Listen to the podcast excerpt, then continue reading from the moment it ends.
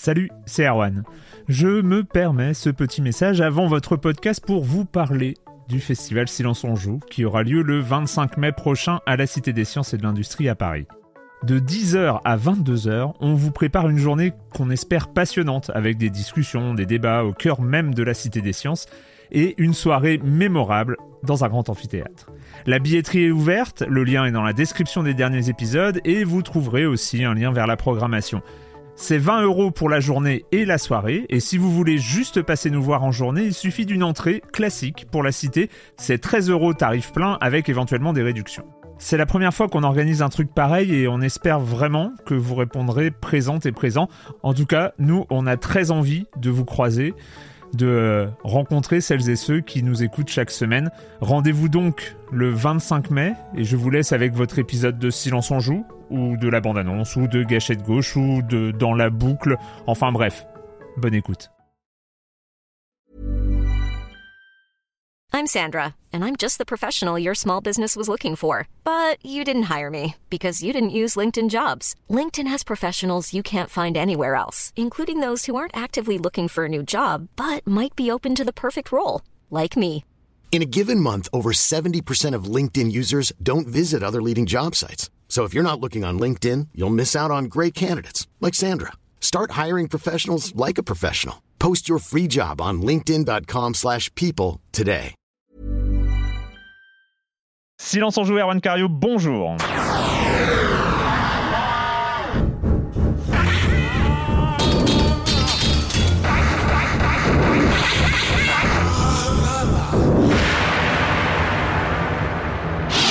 Ça y est, on est lancé, on est sur les, Pouh, on est sur des rails jusqu'à jusqu'à la fin de la saison maintenant, donc on passe au programme. euh, hein, Toute on- chose. Voilà.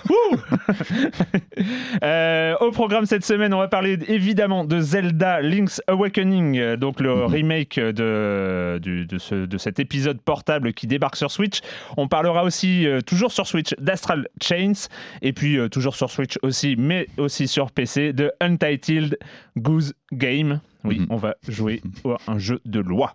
Euh, et puis le reste du programme, vous connaissez le comme des comme la chronique jeu de société de Jérémy Kletskin évidemment. Et puis euh, et puis voilà. Et puis j'ai le plaisir d'accueillir deux de mes chroniqueurs favoris, Euh, Patrick Elio. Bonjour Patrick. Bonjour Erwan. Et Franz Durupt de Libé. Bonjour Franz. Bonjour Erwan, Ça fait longtemps. ça fait très longtemps. Hein? Mais tu étais venu quand même l'année dernière. Ouais, une ou deux fois. Une ou deux fois. Mais euh, euh, maintenant, on est dans les locaux de Libération. Enfin, on est dans les mêmes locaux que, que Libération. On n'a qu'un ascenseur à prendre depuis euh, les, les locaux de Libération. On enregistre dans les studios de RMC. Merci à eux. Merci beaucoup. Merci Altis.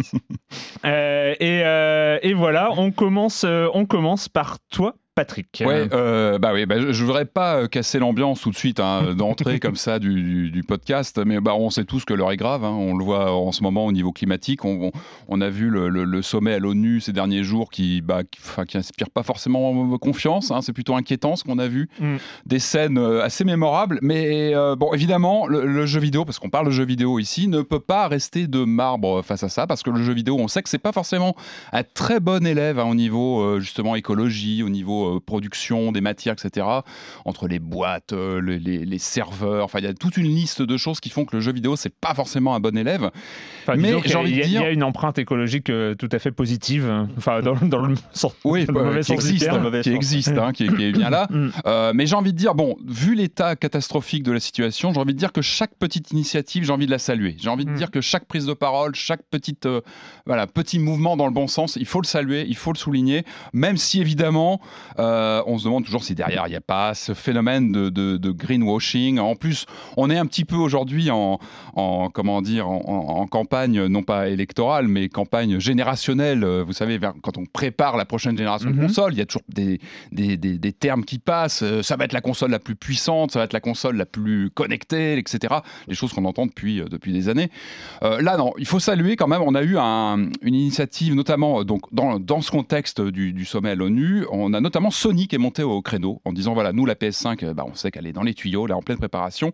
Et c'est Jim Ryan, donc le, patron euh, US de, de Sony, qui a expliqué que la machine serait plus verte. Alors plus verte non pas la carrosse, la carrosserie de la machine, hein, on en sait encore assez peu euh, sur le look euh, final de la console. Non, on parle de couleurs euh, écologiques, de, consommation, notamment en ce qui concerne la consommation de la veille, de la console en veille.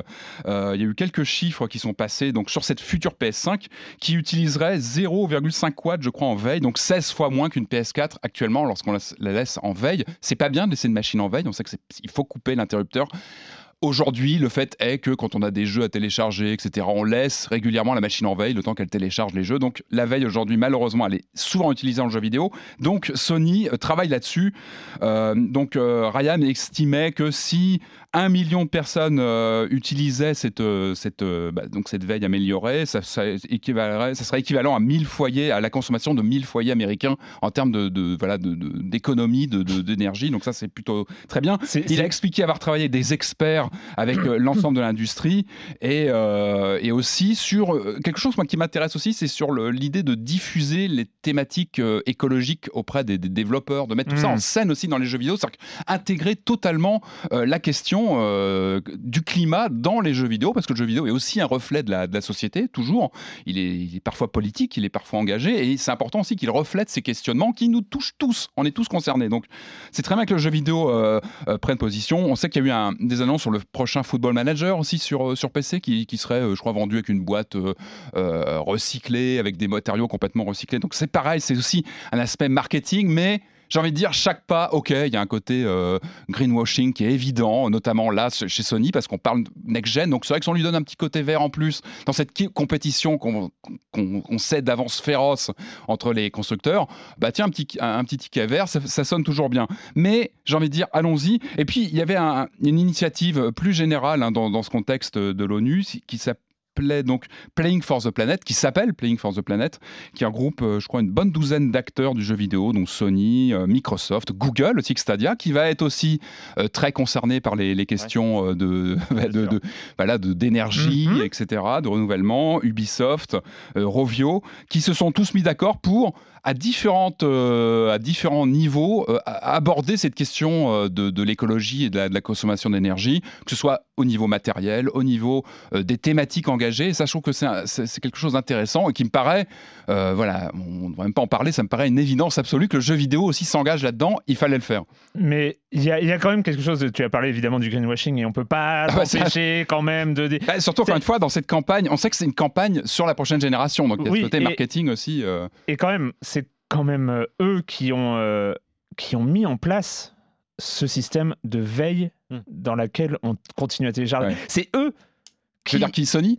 C'est Sony et Microsoft. Oui, Microsoft, oui, bien sûr. C'est les consoles qui ont décidé bah, on va pas éteindre notre console et on va vous, vous permettre de télécharger pendant qu'elle est éteinte et donc hmm. elle va pas être éteinte. C'est eux qui ont mis en place ce truc-là.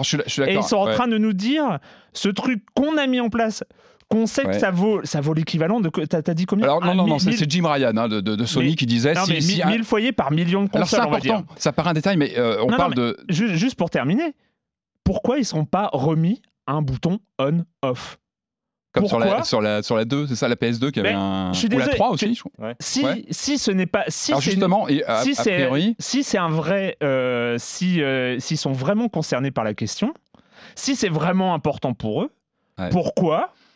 Ok, il n'y a plus ce téléchargement en mode veille.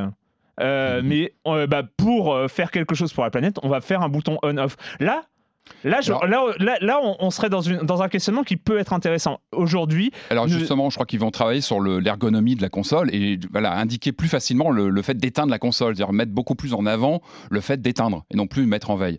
J'ai envie de dire, tu vois, ces problématiques, elles, elles relèvent de la PS4, donc il y a 5-6 ans, et j'ai mhm. l'impression que c'est une éternité j'ai l'impression que ces questions euh, d'il y a six ans, on se les posait pas. Et, on, voilà, on connaît malheureusement la situation catastrophique et on, sait qu'il y a le feu au lac et qu'il faut aller très très vite. Et je pense effectivement qu'en 5-6 ans, euh, la situation, la dégradation de la situation fait qu'on n'y pensait même pas. Et je me rappelle encore de la course à la puissance il y a encore une mmh. génération ou deux. Mmh. On ne pensait qu'en teraflop, on ne pensait qu'en. Et j'ai envie de dire, c'est très bien aussi qu'on intègre tout ça et que, et, que finalement, voilà, que ce soit même dans la conception des machines. Et j'ai envie de dire, il est même tard. Effectivement, c'est tard, c'est tard. Et ce, bouton on-off, oui, c'est une vraie question. Mais j'ai envie tant mieux, tant mieux qu'il y, ait une prise de, conscience et euh, même si c'est si c'est tardif et que mais il faut, et, et, juste ce dernier point hein, euh, quand même sur, sur, cette question qui est passionnante hein, et je pense qu'on pourrait on pourrait en parler très très longuement. Il ne faut pas oublier aussi que euh, une des principales raisons pour acquérir des, des téléphones plus puissants, pour acquérir des ordinateurs plus puissants, pour changer de téléphone tous les deux ans, pour changer d'ordinateur tous les quatre ou cinq ans, hmm. pour changer de tablette, pour changer de console de jeu et tout, enfin, hmm. pour changer de même de télévision de mhm. télévision, rappelez-vous, 4K, HD, eh, bien Sûr, Quel est le cheval de Troie qui impose à énormément de consommateurs, euh, enfin qui impose, je, je, c'est, un vitrine, tu veux dire plutôt une vitrine? Non, c'est, c'est, une incitation, c'est le jeu vidéo, mhm. c'est le jeu vidéo qui rentre totalement dans ce modèle de consommation d'objets technologiques effrénés. On, nous, on n'est hmm. pas innocent dans, dans, dans, l'histoire. Après, voilà. Parce que le jeu vidéo, c'est toujours défini par une course à la puissance et à l'amélioration des graphismes. Et on en revient un peu à ça aujourd'hui, heureusement. Et, mais... et, cette course à la puissance est, est, est une des, des, des, armes de cette obsolescence programmée euh, ah bah qui, euh, qui fait des dégâts et, que, et, dont, dont, on connaît les effets depuis, euh, là, c'est pas 5 ans, c'est depuis 10-15 ans que, que, le terme est, est, apparu. Et donc, voilà, le jeu vidéo dans cette, dans, dans, dans cette configuration actuelle, euh, ça fait un petit peu rire de, euh, de l'entendre ah bah, et tenter, tenter, la conversion verte, alors que, euh, que si on est un petit peu objectif, c'est quand même le cheval de Troie de, euh, d'un emballement et d'une mise à jour technologique permanente. on, parle de, de, volume massif, hein, la PS4 c'est 100 millions. Enfin, voilà, hmm. voilà. Alors, effectivement, le moindre petite virgule de, tu vois, de, d'amélioration à ce niveau-là va jouer, parce qu'on parle de volume, si la 5 a le même succès, c'est, colossal en termes d'échelle, donc ça, ça aura un impact. Mais, et, finalement, si, euh, si Sony et Microsoft euh, et les autres étaient vraiment verts, est-ce que la vraie annonce, c'est on ne fait pas de PS5 non, mais c'est en allant au bout de la démarche, effectivement. en, allant au bout de la démarche, ou alors on recule pour, mais il faut on recule de 5 ans. Le, ah oui, de ralentir, ralentir, effectivement. Mais regarde, la solution n'est pas très claire. Tu vois, Google, on sait qu'il n'y aura, aura, pas de console hardware ou mhm. très peu finalement, mais on sait que ce sera polluant aussi parce qu'il y a les serveurs. Donc finalement, cette question. Aussi pour Stadia, et voilà, donc finalement, c'est pas aussi simple que changer ou pas de console parce que je pense qu'une une PS4 est aussi très polluante finalement. Oui, mais c'est tout le débat. Hein. Il y a, aussi un débat sur notamment les voitures électriques. Euh, il est, il est très connu que euh, c'est plus écologique de garder une, vieille, une vieille voiture qui pollue un peu plus que de changer pour une voiture qui pollue moins parce que le coût de production de la bagnole est, euh, est, est, polluante. Enfin, bref, ouais, juste, le, le, chose, je crois que Sony a annoncé qu'il y aurait des contenus PSVR autour de, bah, de la thématique. Formidable. là, là, sérieusement, on est quand même dans je sais, plus, mais bon, mais bon, écoute, il y a des annonces et j'ai envie de dire, c'est peut-être un, début de quelque chose. Moi, j'ai envie d'y croire. j'ai envie d'être positif ce matin. Ouais, euh, moi je vais vous parler de Steam, enfin de d'une question en fait qui, qui se pose euh, assez concrètement, qui est la question de savoir est-ce qu'on est vraiment propriétaire des jeux qu'on achète euh, mhm. dématérialisés sur les plateformes comme Steam? Tous les matins, je me lève et, je me pose la question. non mais c'est non mais non mais c'est vrai. En fait, c'est une vraie question quand même. Parce que, Du coup, la question le la, hmm. la, question qui vient après, c'est qu'est-ce qu'on peut faire de ces jeux une fois qu'on n'en veut plus? Est-ce hmm. qu'on peut les revendre? L'UFC hmm. Que Choisir euh, euh, pense qu'on devrait pouvoir les revendre et donc, fin 2015, a entamé une procédure en justice contre euh, Valve en argumentant que qu'on devrait pouvoir revendre ces jeux puisqu'on les acquiert et qu'ils sont notre propriété au même titre qu'un jeu qu'on achète en boîte. Et donc, le tribunal de grande instance de Paris a, a rendu une décision la semaine dernière, donc c'est Next Impact qui en qui en a fait état. Et donc, le, tribunal de Paris a donné raison à UFC Que Choisir mhm. en estimant que, effectivement, c'était un acte d'achat unique. Donc propriété, qui nous rendait propriétaire, du jeu. Contenu que j'ai acheté, Et que donc le droit d'auteur du jeu euh, tombe à partir du moment où on en devient le propriétaire et que donc à partir de là, on devrait pouvoir le revendre. Avoir une jouissance complète du, avoir une bah, jouissance complète du bien et pouvoir le revendre sur le marché de l'occasion. Alors évidemment, Valve euh, va faire appel euh, à cette décision. d'accord. Ah, il y avait ça, mais je crois qu'il y avait, il y avait quand même une demi-douzaine hein, de points euh, qui, posaient problème à l'UFC. Il y avait ça, je crois qu'il y avait le, porte-monnaie aussi, hmm. Steam, que tu peux pas récupérer quand tu, hmm. fermes ton, hmm. ton compte. Tu, tu récupères pas l'argent que tu, tu, as posé dessus. voilà, il y avait toute une liste comme ça de clauses qui, qui étaient pointées. Ouais. Et notamment, il y avait une formulation qui, est, qui a été au cœur des débats, c'est que dans les, dans les règles d'utilisation de Steam, Steam parle d'une souscription. Oui, un droit d'utilisation. voilà, ce qui laisse entendre qu'on souscrit un abonnement en gros, et donc le tribunal dit non, en fait c'est pas un abonnement, vous achetez un jeu et donc voilà, vous n'êtes pas abonné à un jeu. Quoi. Et eh, Coco, hmm. on n'est pas chez Netflix, tu, tu, tu, as payé tes 30, 50 euros pour un jeu, tu, ça te paraît oui logique de, pouvoir. Évidemment, il faut voir ce que ça va donner au final, mais c'est la grande question. En, admettant, en admettant que ça aille au bout et que, et que UFC que choisir ait gain, de, gain de cause à la fin, évidemment, les, les conséquences de, de, la chose sont quand même assez, euh, assez énormes en mmh. définitive, mmh. puisque ça voudrait dire que euh, il faudrait que Steam organise lui-même une sorte de marché de l'occasion, sans doute. Mmh. T'imagines le store Donc, ouais. On n'arrive même pas à imaginer le store, enfin, comment il s'est transformé. comment ça se passe ensuite? On arrive sur la, la page euh, le magasin d'occasion de Steam. Alors du coup, il y a du coup le nombre de jeux vendus d'occasion est forcément limité? Puisque hmm. oui parce que c'est il a autant de nombre de jeux que de des vendeurs. Jeux qui ont été utilisés, qui ont été achetés. Donc ce qui ce qui rend la question du numérique un peu absurde en un sens. Et, c'est quoi un jeu vidéo euh, dématérialisé d'occasion C'est quoi concrètement C'est un jeu qui a des sauvegardes déjà dessus. Parce que autant en boîte c'est simple. Je tu vas en magasin, tu veux un jeu neuf, il est sous blister avec mm. le petit liseré qui va bien quand tu veux te faire plaisir. Tu, ou t'es collectionneur, tu t'achètes un jeu neuf. Mm. Ou tu vas te dire bah, je vais le payer 30% de moins, mais je l'ai d'occasion. Il est peut-être un petit peu abîmé ou pas. Mm. Je vérifie. Là, euh, Là il, est même, il est dans le même état que le, même moment où il a été acheté neuf. Donc c'est la, question qu'est-ce qu'un jeu d'occasion en ce cas-là? Bah, Est-ce que c'est lié plutôt à une temporalité, genre euh, voilà, le jeu est sorti depuis tant de temps euh, et, là on estime que voilà, il, il arrive sur le marché de l'occasion parce que ça pose, pas, mal de questions. Ça pose aussi des questions économiques assez concrètes, par mhm. exemple pour les studios indépendants. Ah bah là, clairement. clairement. Parce que un jeu indépendant qu'on paye 15 euros, s'il se retrouve après sur le marché de l'occasion à 8 euros, du coup, c'est comme s'il y avait une promo dessus mais donc, ça veut dire que. Parce que tout ça va se cumuler. L'éditeur ne retouche plus d'argent dessus. Donc, pour les studios indépendants, je pense qu'ils peuvent se sentir légitimement menacés par ce genre de, de choses. C'est peut-être là où il y a des, on, réglages. On sait que de toute façon, la question du, marché de l'occasion autour des dématérialisés ne concerne pas que le jeu vidéo. Mmh, hein. il, y a eu, il, y a eu, des, il y a eu des class action ou des procès, en tout cas, sur mmh. iTunes aussi, à l'époque, hein, sur, où on achetait à l'époque où on achetait encore sa musique euh, au morceau. Euh, et, euh, et, et c'est une question globale qui, qui, qui, pose, qui pose un problème. Moi, je vous avoue, je je ne sais même pas ce que je pense. Je ne sais même pas ce que je pense. Et je... Cario, tu ne sais pas ce que tu penses. Ah non, non, j'ai pas d'avis parce que, hein. parce que intuitivement, alors c'est idiot, hein, mais intuitivement, je me dis. C'est bizarre ce truc de, de penser que euh, un, truc dématérialisé, euh, le mot occasion, c'est vrai que comme tu le disais Patrick, c'est on a on a l'impression que c'est lié à un truc un peu usé, usagé. Oui. Et c'est d'ailleurs même un parti pris. Enfin moi j'aime aussi acheter de l'occasion parfois parce que je me dis même au niveau écologique c'est tout, tout simple mais c'est un jeu qui a déjà été utilisé, c'est pas de la fabrication.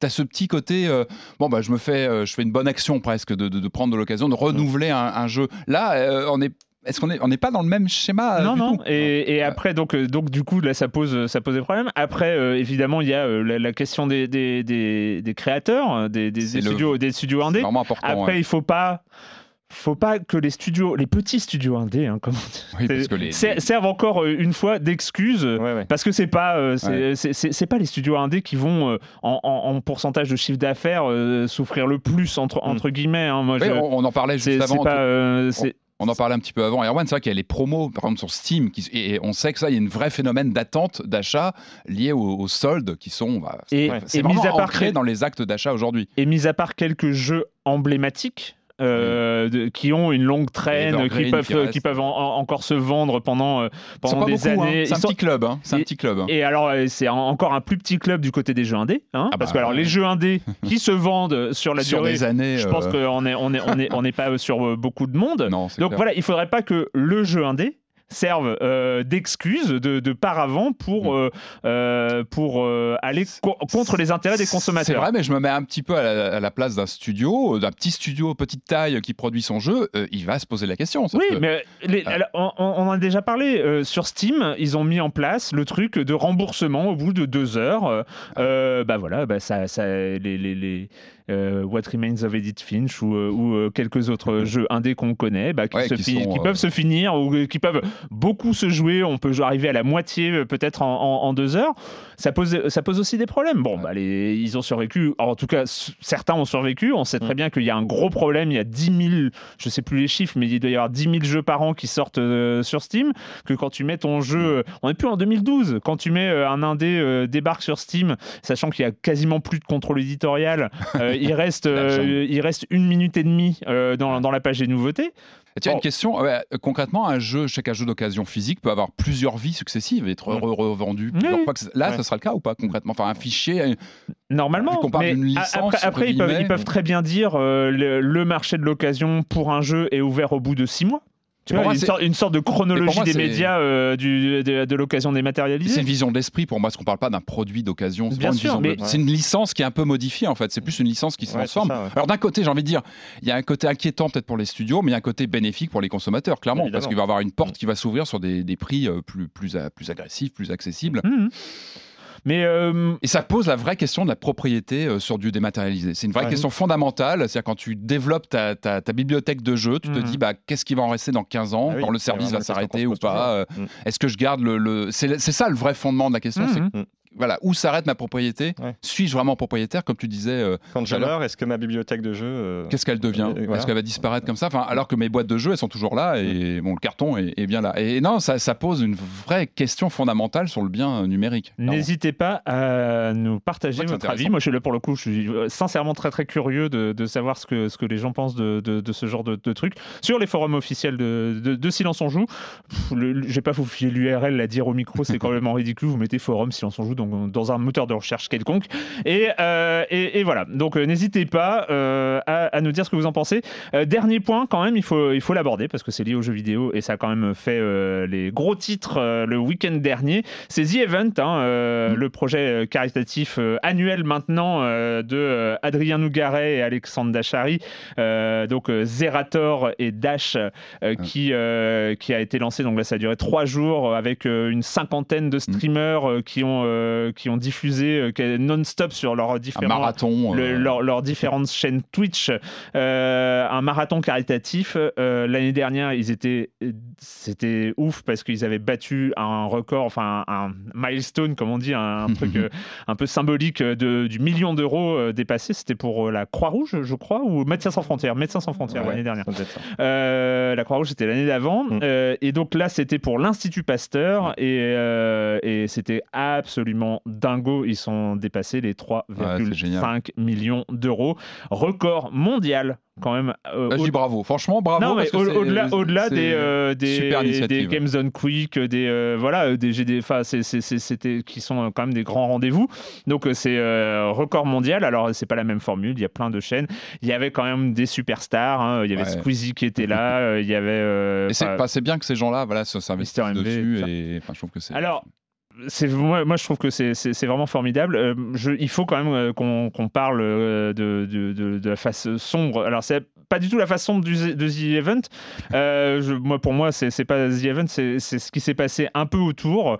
Il y a eu des gens, y a, notamment sur les réseaux sociaux et tout ça, qui ont pointé du doigt que bah, les streamers, alors c'était aussi peut-être le, le, le, reflet du, du, paysage des streamers français, hein, mais les streamers étaient principalement des hommes blanc, euh, voilà, euh, que euh, bah, il y avait plus de femmes que les années précédentes, mais on était encore loin, loin, loin, loin, mhm. loin de la parité évidemment, et très très peu de, gens non blancs. bref, ça a été des gens qui l'ont dit. ils ont pointé ça du, doigt sans dire que c'était mal, sans dire qu'il fallait pas faire The Event à cause de ça, sans, sans dire rien. Et comme d'habitude, là, je, mets, je, fais des guillemets avec des doigts. Le mot va sortir. Je suis absolument désolé. Je, mets des, je fais des guillemets avec des doigts. Hein. Euh, non, mais la communauté des gamers euh, a réagi comme elle le fait tristement d'habitude depuis. Euh, alors je dis, bien sûr, je dis la communauté des gamers, c'est pas tous les joueurs. attention, oui. Je, ne fais pas de généralité, mais c'est une sorte de, de, mouvement de foule qui hmm. se lève où on a l'impression que, bah voilà, que, que les joueurs, c'est les gens de 18 du forum 1825 de, euh, de jeuxvideo.com, quoi. Enfin, euh, euh, des, des, des, des, connards homophobes et, mhm. et, misogynes. Enfin, voilà, c'est. Et, et, racistes aussi parfois. Non, mais je dis pas du tout que c'est ça, les gamers, mais c'est eux que, qui, qui, se font entendre, qui. Y a, les, gens ont subi des vagues de harcèlement absolument dingo. Encore une fois, je ne dis pas que. Enfin, moi, je, je suis très admiratif parce que aussi, d'autres problèmes, c'est que parmi ces streamers, il y avait des gens limites enfin voilà, qui avait euh, par le passé fait des, eu des positions euh, qui étaient euh, un peu vraiment très problématiques pour le coup. je ne cible absolument pas Zerator, que j'adore personnellement. Je suis ses, je, je, suis ses streams en dehors du The Event.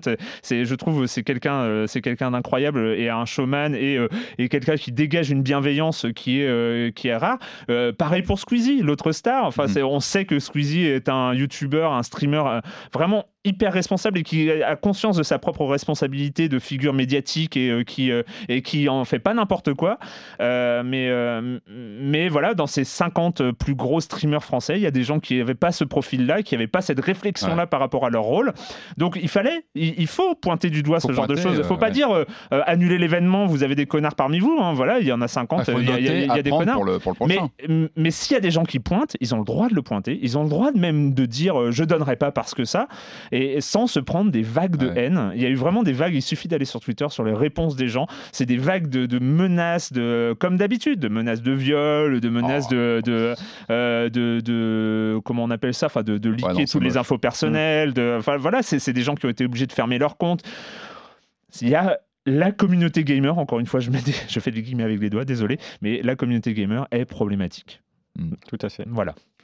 Euh, petit truc aussi là-dessus, euh, moi ce qui m'a amusé en quelque sorte, c'est la réaction d'Emmanuel Macron qui, du coup, quand la barre des 3 mm. millions a été passée, euh, a réagi aussitôt en disant que c'était inspirant. Euh, peut-être qu'effectivement, ça pourrait être inspirant au point d'avoir des politiques publiques pour la recherche aussi un peu plus développées. Parce que je trouve ça toujours euh, étonnant quand, le, quand l'État, en gros, se décharge de, de son rôle sur la charité. Mm. Et que, qui devient, du coup, voilà, voilà et après, qui, après qui salue les, Emmanuel la générosité des gens, très bien. Mais peut décider de donner un peu plus que 3,5 millions d'euros à l'Institut Parterre. Oui, ça, paraît, réellement inspiré aussi. Tout à fait.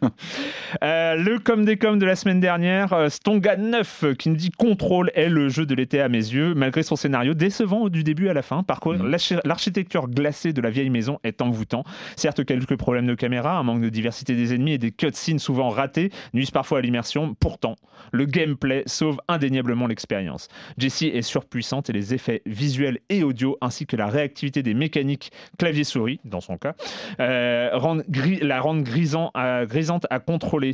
Un éclair rouge dans la salle et immédiatement on fait tourbillonner un extincteur en lévitation au-dessus de sa paume dans un nuage de poussière et de papier prêt à l'envoyer dans la tronche d'un employé atteint par le his. Ah, c'est vrai, dans le, gameplay, on, en parlait, il est jouissif. Il y a, une vraie, euh, il y a un vrai plaisir à, jouer à un jeu Remedy et ça date de quelques années quand même. Tout à fait. Donc ça, c'est plutôt une bonne chose.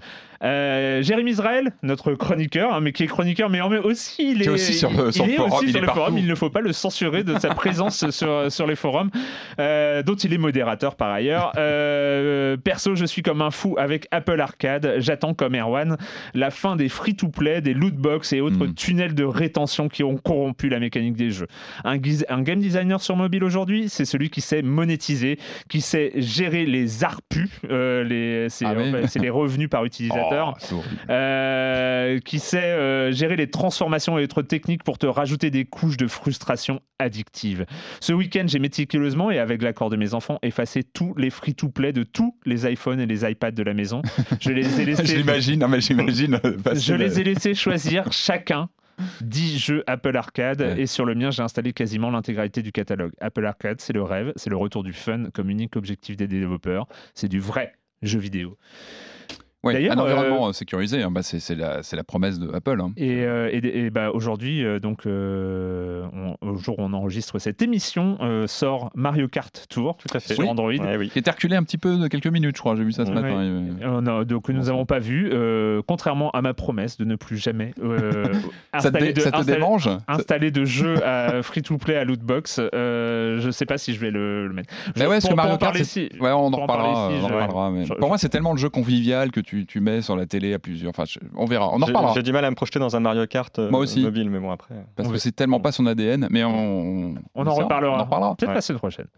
Euh, on va commencer. Euh, on a fait. il y avait beaucoup à dire sur, euh, sur, sur l'actualité. on n'a pas hein, parlé de Last of Us 2 qui a été annoncé, la date, tout ça. On n'a pas parlé de tout ça. Début 2020. Last of Us 2, petit, petit jeu indé. Oui, on va commencer avec le retour de Platinum Games aux commandes d'un gros titres. Euh, Platinum Games, euh, bah, on, les connaît pour euh, leur, dernier, leur dernière œuvre, Nier Automata, donc dont on avait longuement parlé ici. et ils reviennent pour un titre exclusif sur Twitch, sur Switch, sur Twitch. Pardon. Il n'est pas jouable en fait. hein, oh, ce serait beau. Ah, je vais regarder. Ah, je vais regarder. On appelle ça une série télé. Mm. Pardon. Euh, il est donc un jeu sur Switch, c'est Astral Chains. Watch out! She's she's not human.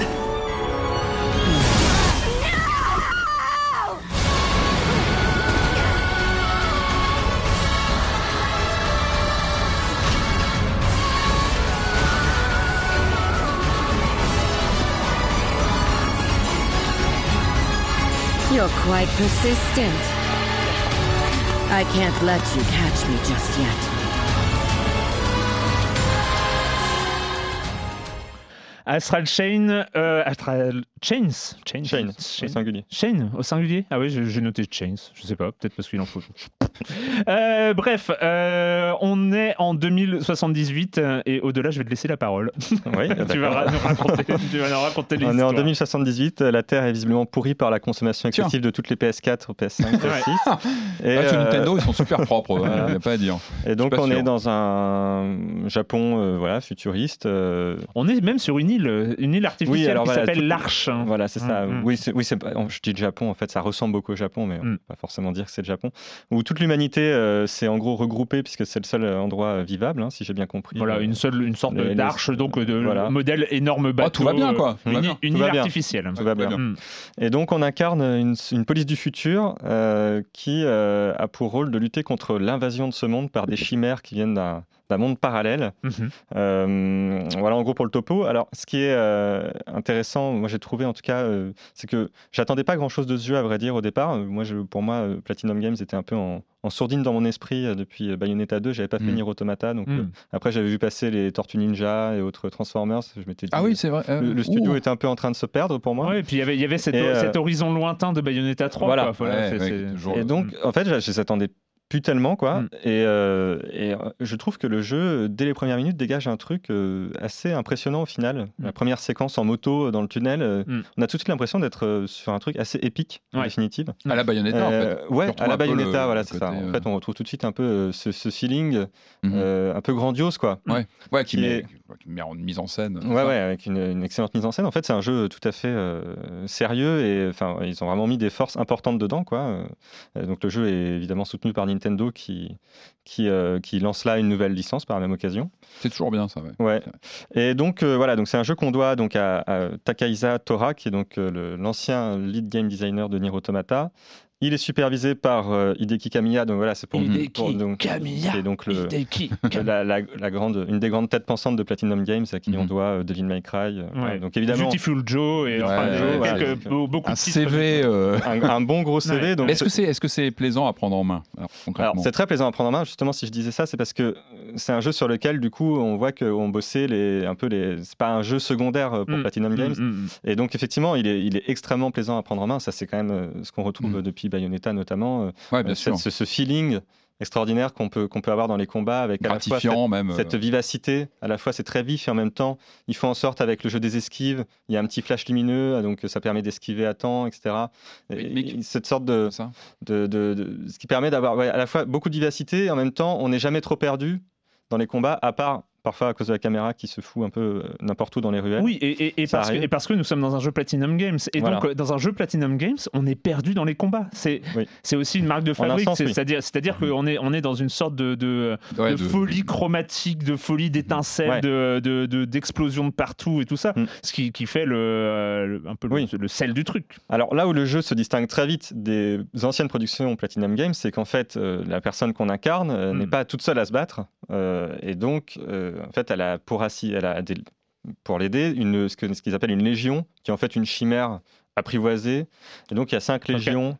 avec capturé Torturé Capturé, apprivoisé, enfin bref, domestiqué. Oui, domestiqué, voilà. voilà. Qui est donc apte à se battre contre ses anciennes comparses. Donc il y a cinq légions avec euh, cinq types de gameplay différents euh, épée, arc, euh, point, H, etc.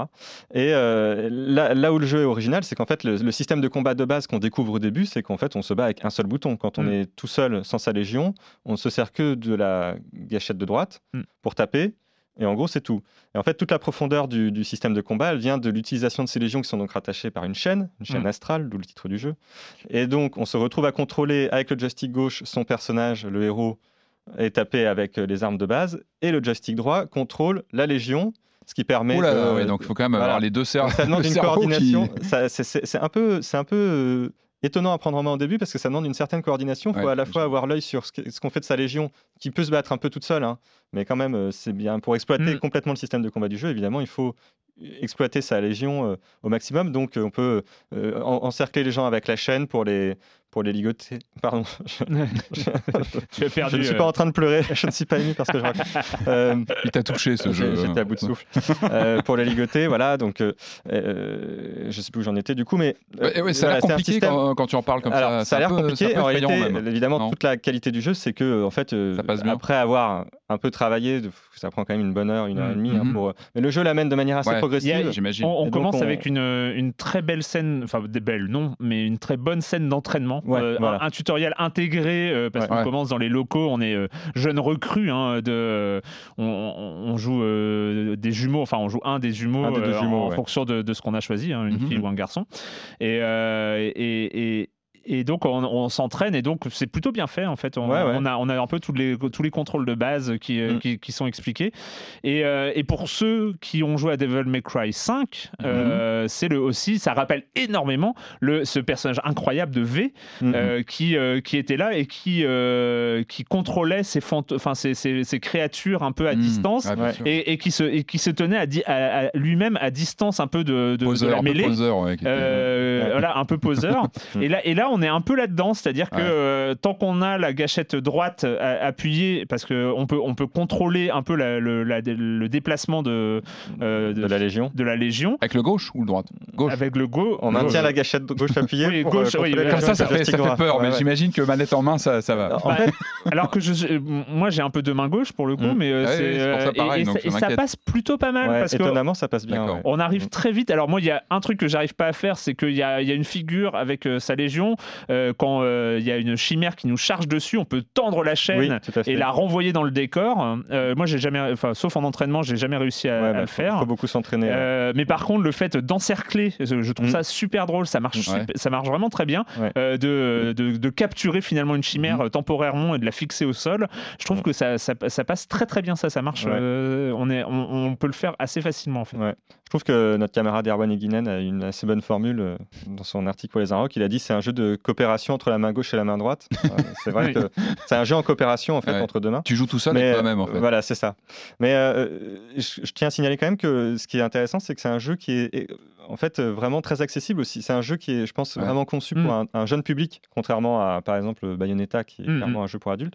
Là, euh, on voit quand même que c'est un jeu qui a été globalement designé pour être joué par euh, des, des, des, jeunes gens qui peuvent avoir 12 ans par exemple. Il n'y a pas un petit côté Robocop Moi, le peu que j'en ai vu, ça me... le côté. ouais. non, il y a le côté magique, euh, le, côté magique des chimères. On est, on est un peu dans euh, bah, parce que les, les, les, créatures ont un petit côté euh, boss, boss de Devil May Cry entre guillemets. Enfin, clairement dans cette filiation. On est, on est dans cette filiation un peu gothique avec ce côté un peu gothique cyberpunk qui, qui, est là. Voilà, c'est un peu un mélange des genres. Et en même temps, avec euh, cette patte de Platinum Games, on n'est jamais dans, dans le ridicule. C'est, mm. euh, les décors sont cohérents. Il y, y, a une sorte de cohérence générale. Ouais, le projet qui, euh, ouais, voilà, mm. ça se tient. et, surtout, c'est pas un jeu de remplissage. C'est un peu moi ce que je craignais. Genre, c'était une commande. Il fallait un jeu alors Platinum ou non, c'est pas ça. En fait, c'est pas du tout un jeu de remplissage. D'accord, pour dire même, ils ont ils ont même vraiment pris les choses très au sérieux parce que évidemment, le jeu n'est pas fait que de phases de combat. Et en fait, entre les phases de combat, comme on est policier, on mène des enquêtes. Ah, c'est bien ça. je peux pas dire que ce soit les, que ce soit toujours les phases les plus exaltantes secondaires que j'ai faites. C'est des missions secondaires. Non, non c'est des... missions. Alors, il y a de, dans ces phases-là, en fait, on en fait, le jeu se divise. Je, hmm. je le C'est à ça qu'on joue un jeu comme ça, c'est les missions secondaires. en fait, le jeu se divise. En, y a, les, les, événements se déroulent dans deux univers. Hein. Il y a l'univers hmm. réel. Donc, c'est généralement l'endroit où on va faire des enquêtes on va faire des missions secondaires qui vont être parfois de prêter assistance à quelqu'un qui a mm. perdu quelque chose. Mm-hmm. Euh, des gamins, un peu comme dans Zelda Majora's Mask, qui vont te faire une énigme pour euh, avoir un indice, euh, qui vont l'énigme qui va te permettre d'avoir un indice, qui va te permettre d'avancer dans l'enquête, etc. Un chat perdu sur un arbre, non, c'est pas ça, il n'y a pas le genre de truc. Ce genre de choses. Parfois, ça peut être ce genre de choses. ou bien ça peut être de, tabasser quelqu'un dans la rue parce que juste il est méchant, il a volé quelque chose. Et à l'issue de ces phases-là, en gros, on récapitule à la fin tous les indices qu'on a. Donc là, on a une sorte d'interrogatoire un peu à la Phoenix Wright, en fait, pour ah. comprendre, pour voir si le joueur a bien mm-hmm. Compris ah, tous les indices qu'il a récupéré, tous, les, tous les indices qu'il a récoltés. ça n'a pas d'influence. Hein, si on se trompe et qu'en fait on n'a rien pigé à l'enquête qu'on vient de mener, c'est pas grave, ça n'a pas de conséquences dans le jeu. Et ensuite, généralement, là, le jeu passe en mode combat pur. Et donc là, on se jette dans l'univers alternatif des chimères, qui est en fait une sorte de zone assez abstraite, avec mhm. des cubes, de des grands espaces. Euh, abstrait, un peu comme dans Bayonetta en fait, il y hmm. avait aussi. Et donc là, c'est vraiment la baston pure, avec quand même un peu des énigmes où il faut utiliser les légions pour euh, déplacer, pour s'ouvrir des chemins, hmm. etc. Enfin, franchement, globalement, il y a un, vrai sérieux qui a été euh, placé dans le jeu, quoi, sur l'ensemble de son design. C'est vraiment et moi, il y a un point qui, que j'ai trouvé, enfin, en, tout cas, une sorte de, feeling que j'ai vraiment ressenti en, y jouant, euh, que j'avais pas ressenti depuis, depuis Breath of the Wild, mmh. qui ou peut-être euh, Super euh, Mario Odyssey, mm. qui est cette impression d'avoir des jeux, enfin parce que je joue en mobile, d'avoir une sorte, waouh, maintenant on peut jouer à ça en, en mobile. Mm. c'est vrai que avec, sur, la, sur la Switch, on joue beaucoup à, soit à des jeux indés, soit au, au, Yoshi Crafted World, qui est pas, qui a pas cet effet un peu, un, peu waouh, ou alors à des remakes. Enfin, cet effet waouh, on, peut le retrouver sur, sur Doom 3, Doom 3 par exemple. Sur, sur Doom 3 ou sur. Euh, ah oui, tu te dis, j'aurais vu, ça, j'aurais vu ça il y a 5-10 ans, je serais tombé à la renverse, quoi, mm. parce que c'est complètement inimaginable d'avoir ça. Même le Zelda, le Zelda mm. Breath of the Wild. Euh, et, là, jouer à ça dans le métro, mm. tu fais waouh! et, encore en 2019, la, Switch n'est plus une console récente euh, du tout, mais encore en 2019, il y a cet effet-là qui, moi, me l'a fait, ça me l'a fait vraiment sur Astral Chain. C'est, ça fonctionne, c'est efficace, c'est un jeu avec énormément de tempo, c'est rapide. Euh, et c'est techniquement ça tient la route. C'est-à-dire mhm. que on va évidemment sur un jeu Platinum Games, tu ne peux pas avoir de chute de framerate. Hein. Mhm. Ça c'est bah, euh, bien le truc où euh, je pense qu'ils font un peu gaffe. contrairement, à, un autre jeu dont nous allons parler. mais voilà, donc c'est un jeu bien réalisé avec comme et, ça se confirme, c'est ce que tu disais au début, c'est un jeu épique. Hmm. Ah oui, il y a vraiment un caractère épique. Même c'est marrant, même la musique, euh, hmm. quand on est, même quand on est dans le commissariat où on peut zoner pour euh, améliorer ses légions, parce qu'il y a tout un côté aussi avec des arbres de compétences pour chaque légion, etc. Donc on peut vraiment les personnaliser, personnaliser. Arbre de compétences, Erwan. Quoi Non, j'ai rien dit. Non, j'ai rien. J'ai déjà. Moi, c'est au cas où je sonde, je sonde. Non, non, j'ai déjà dit du mal des free-to-play. Euh, enfin, une, grande cause par émission, s'il te plaît. ton quota, c'est bon, c'est fait. Ok. Attends, on a fait l'écologie aussi au début. Euh, non, je peux pas non plus. Euh. Moi, je suis pas très arbre de compétences à la base, hein, mais en gros, on peut prendre un certain plaisir aussi à personnaliser un peu ses légions, mm. à, les, améliorer, etc. Et quand on se bat dans le commissariat, il y a aussi plein de missions secondaires complètement loufoques, notamment avec mm. la, mascotte du commissariat, qui est une nana qui s'habille avec une grosse peluche de chien qui s'appelle Lapi, et donc il y a tout. C'est ça qui va me le vendre. Je pense que c'est ce côté. Non, mais c'est vrai, le jeu a un côté un peu humoristique, euh, grotesque, euh, voilà, un peu barré. Et donc, dans ce commissariat, il y a une musique euh, ultra rythmée mm. que je trouve assez étonnante et franchement que je prends un certain plaisir à écouter, j'avoue, en me promenant dans les couloirs. Bon. très, très belle surprise. Et qui donne effectivement un côté épique au jeu, même quand on est en train de zoner dans le commissariat. Oui, ce n'est pas forcément le plus mm. à la machine à café.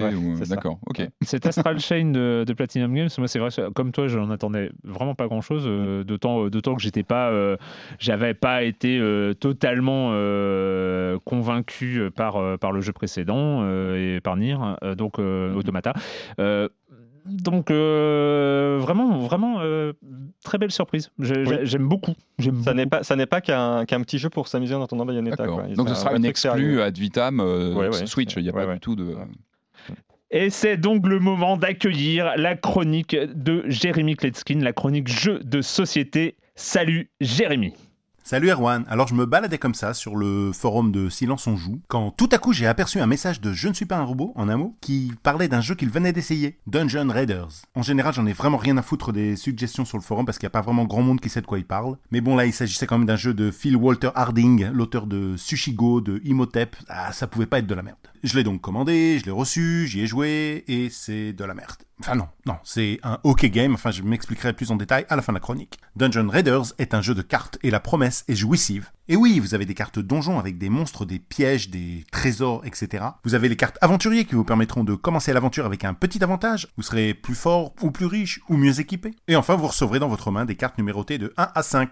Et donc la partie se déroule de la manière suivante. On ouvre 5 cartes donjons, certaines d'entre elles resteront face cachée. Évidemment, si vous avez la torche, vous pourrez jeter un petit coup d'œil pour voir ce qu'il y a sous cette carte. Et on commence à explorer la première carte en partant de la gauche. Les joueurs devront choisir une des cartes dans leurs mains et la dévoiler simultanément. Si c'est un monstre, le joueur qui aura tapé le moins fort recevra le nombre de blessures indiquées sur la carte. Il y a les cartes trésors qui proposeront 5 objets. Évidemment, plus le numéro sera élevé, mieux sera l'objet. Il y a l'épée d'une valeur de 5 mais qui ne s'utilise que sur les monstres. Il y a la clé d'une valeur de 5 là aussi mais qui ne s'utilise que sur les trésors. Et puis il y a des potions pour euh, regagner un peu de vie. Évidemment, pour chaque 5 euh, cartes de donjon, on va utiliser les 5 cartes numérotées de 1 à 5. Il faudra donc les gérer. Une fois qu'on aura exploré les 5 donjons de 5 cartes, on devra affronter un boss. Et ensuite, on regardera le joueur qui a reçu le plus de blessures, lui ne pourra pas gagner la partie. Parmi les autres, celui qui aura le plus d'or sera déclaré vainqueur. Alors oui, mon ton est un petit peu cynique. Et c'est pas parce que le jeu est nul, parce qu'il est, pas nul, il est sympa à jouer, il est rigolo et on passe un bon moment. Mais, il a quand même un petit goût de carton, il est pas innovant. J'ai un petit peu l'impression d'avoir joué à la bataille. Et donc on en revient au Hockey Games, qui est un concept imaginé par Eric Lang, un des plus grands auteurs actuels qui un jour a dit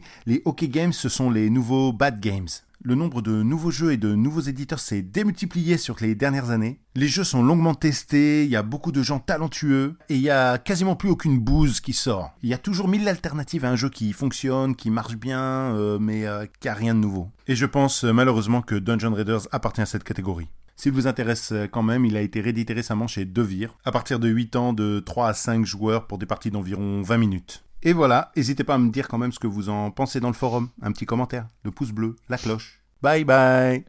Bye bye Jérémy, quel troll. ah, il fait pas dans la, dans la demi-mesure. Mais hein, quel troll. Il va franchement. Bonjour aussi à Je suis un robot et à tous les À toute l'équipe, ouais. Pour, pour, ça, enfin, je, je, précise parce qu'il y a des auditeurs qui ne font pas partie de la communauté, euh, enfin, qui sont pas sur les forums de Silence on Joue. Les forums de Silence on Joue sont l'endroit le plus bienveillant au monde. Non, sincèrement, il peut y avoir. Il y a des gens qui ne qui sont pas d'accord et qui arrivent à parler entre eux. Ouais, c'est vrai, c'est rare. Sans s'insulter et, des fois, même quand ils s'insultent, ils sont capables de continuer le débat.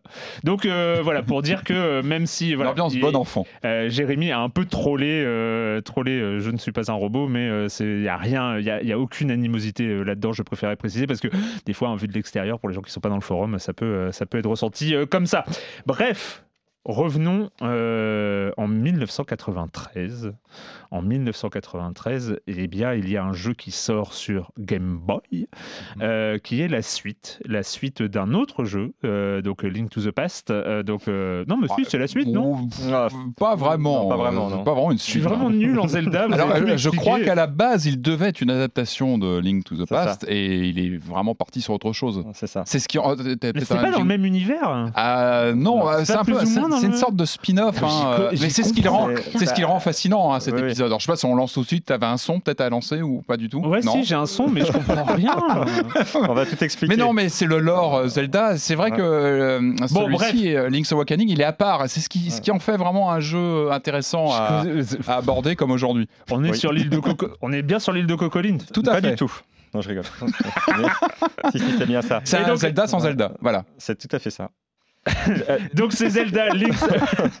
c'est Zelda on l'a perdu, on l'a perdu. Ah, arrêtez, laissez-moi lancer mon, laissez-moi lancer mon jeu. Euh, c'est Zelda Link's Awakening sur Switch.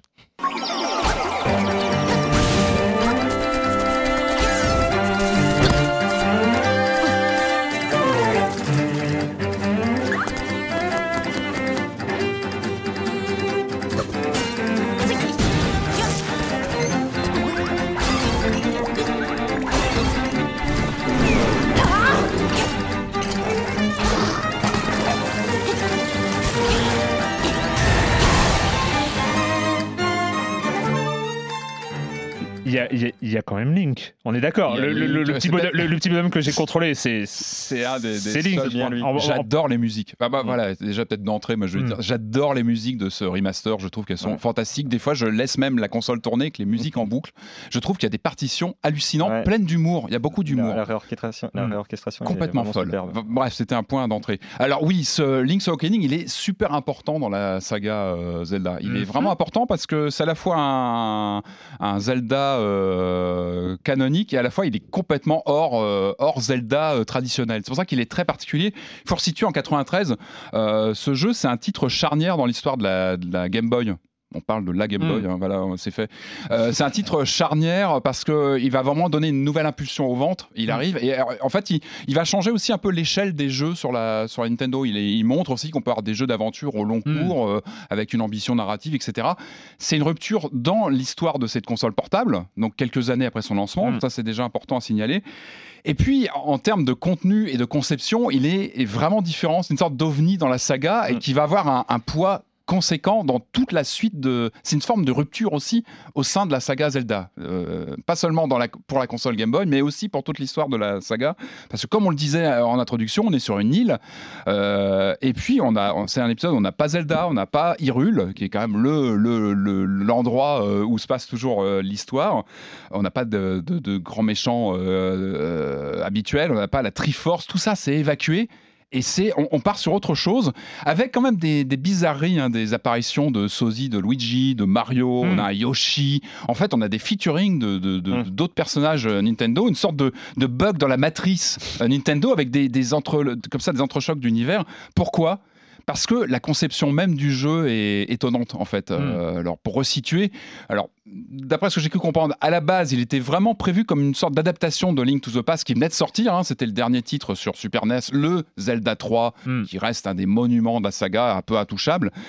Et, euh, et en fait, l'équipe qui travaille sur euh, cette, cette itération Game Boy de, Zelda, elle travaille un peu dans son coin. Alors même, pour reprendre des termes, c'était l'idée de faire quelque chose de d'étonnant, de, différent. Mm. Ces gens-là veulent expérimenter avec le format quand même très particulier de la Game Boy de l'époque, hein, avec euh, des capacités techniques euh, très limitées, un écran monochrome. Il faut se rappeler un petit peu quand même du, voilà, du, du, contenant de la machine, mm. de son environnement ils voulaient aller. Du coup, ils expérimentent sur les thématiques. Ils ont tout de suite envie d'aller vers de la parodie. Et puis, euh, et puis, il y a la, Tezuka qui est le, le, directeur, je crois, du jeu. Alors lui, c'est il, est, il est fan de Twin Peaks. Voilà, il, est, il regarde Twin Peaks, il, aime bien l'univers David Lynch, et il a envie aussi de, donner euh, cette impulsion euh, au jeu. Alors ça peut paraître étonnant hein, de secouer comme ça du, euh, du Twin Peaks et du Zelda.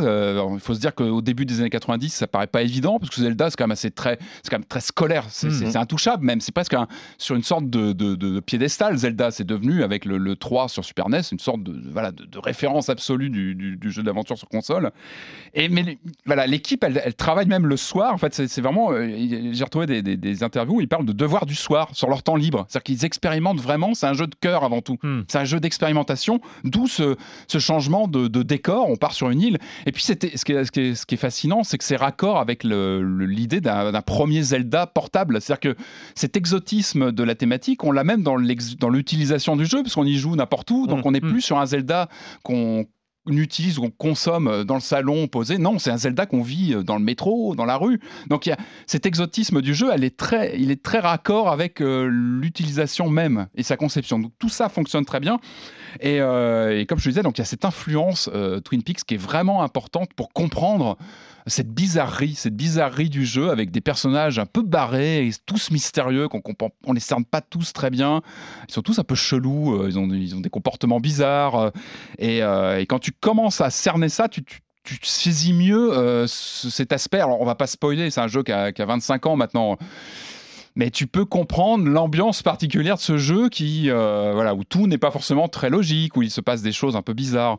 Et, euh, et tout ça en fait vraiment, encore une fois, c'est un jeu emblématique qui a, au fil mm. du temps, c'est vrai qu'au fil du temps, il est sorti il y a maintenant plus de 25 ans, il a vraiment gagné une patine euh, de jeu culte, de jeu révéré. Il y, y, a un vrai aspect nostalgique. Et ce qui est important, moi je suis retombé sur des interviews de l'équipe du corps de Nintendo, comme euh, des gens comme Koizumi qui, qui, maintenant est monté en grade hein, chez Nintendo, qui, présentait la Switch euh, lors, du jeu, lors du développement. Euh, lui, c'est lui qui a aussi apporté pas mal d'idées sur ce Link's Awakening. Et tous ces gens-là l'ont dit d'ailleurs. Ils ont dit ce titre-là, il, a été commencé un petit peu comme un, travail d'expérimentation, de, mais c'est un chaînon très important dans, dans l'évolution des Zelda. Et Ocarina of Time, qui est le prochain chaînon qui a suivi le fameux qui passait à la 3D hmm. sur N64, etc n'aurait pas été le même sans ce jeu-là.